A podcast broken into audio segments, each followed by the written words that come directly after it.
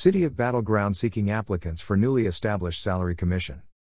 The Commission is a three member volunteer board that meets at least annually to review and determine the salaries and health insurance benefits provided by the city to its elected officials. The Battle Ground City Council recently adopted an ordinance establishing a salary commission and are seeking applications from residents interested in serving on the newly established board. The Commission is a three member volunteer board that meets at least annually to review and determine the salaries and health insurance benefits provided by the city to its elected officials. Commission members must reside within the city of Battle Ground. Members shall not be an officer, official, or employee of the city of Battle Ground, nor an immediate relative of an officer, official, or employee of the city. Members serve without compensation and are appointed by the mayor with approval from the city council to serve a three year term.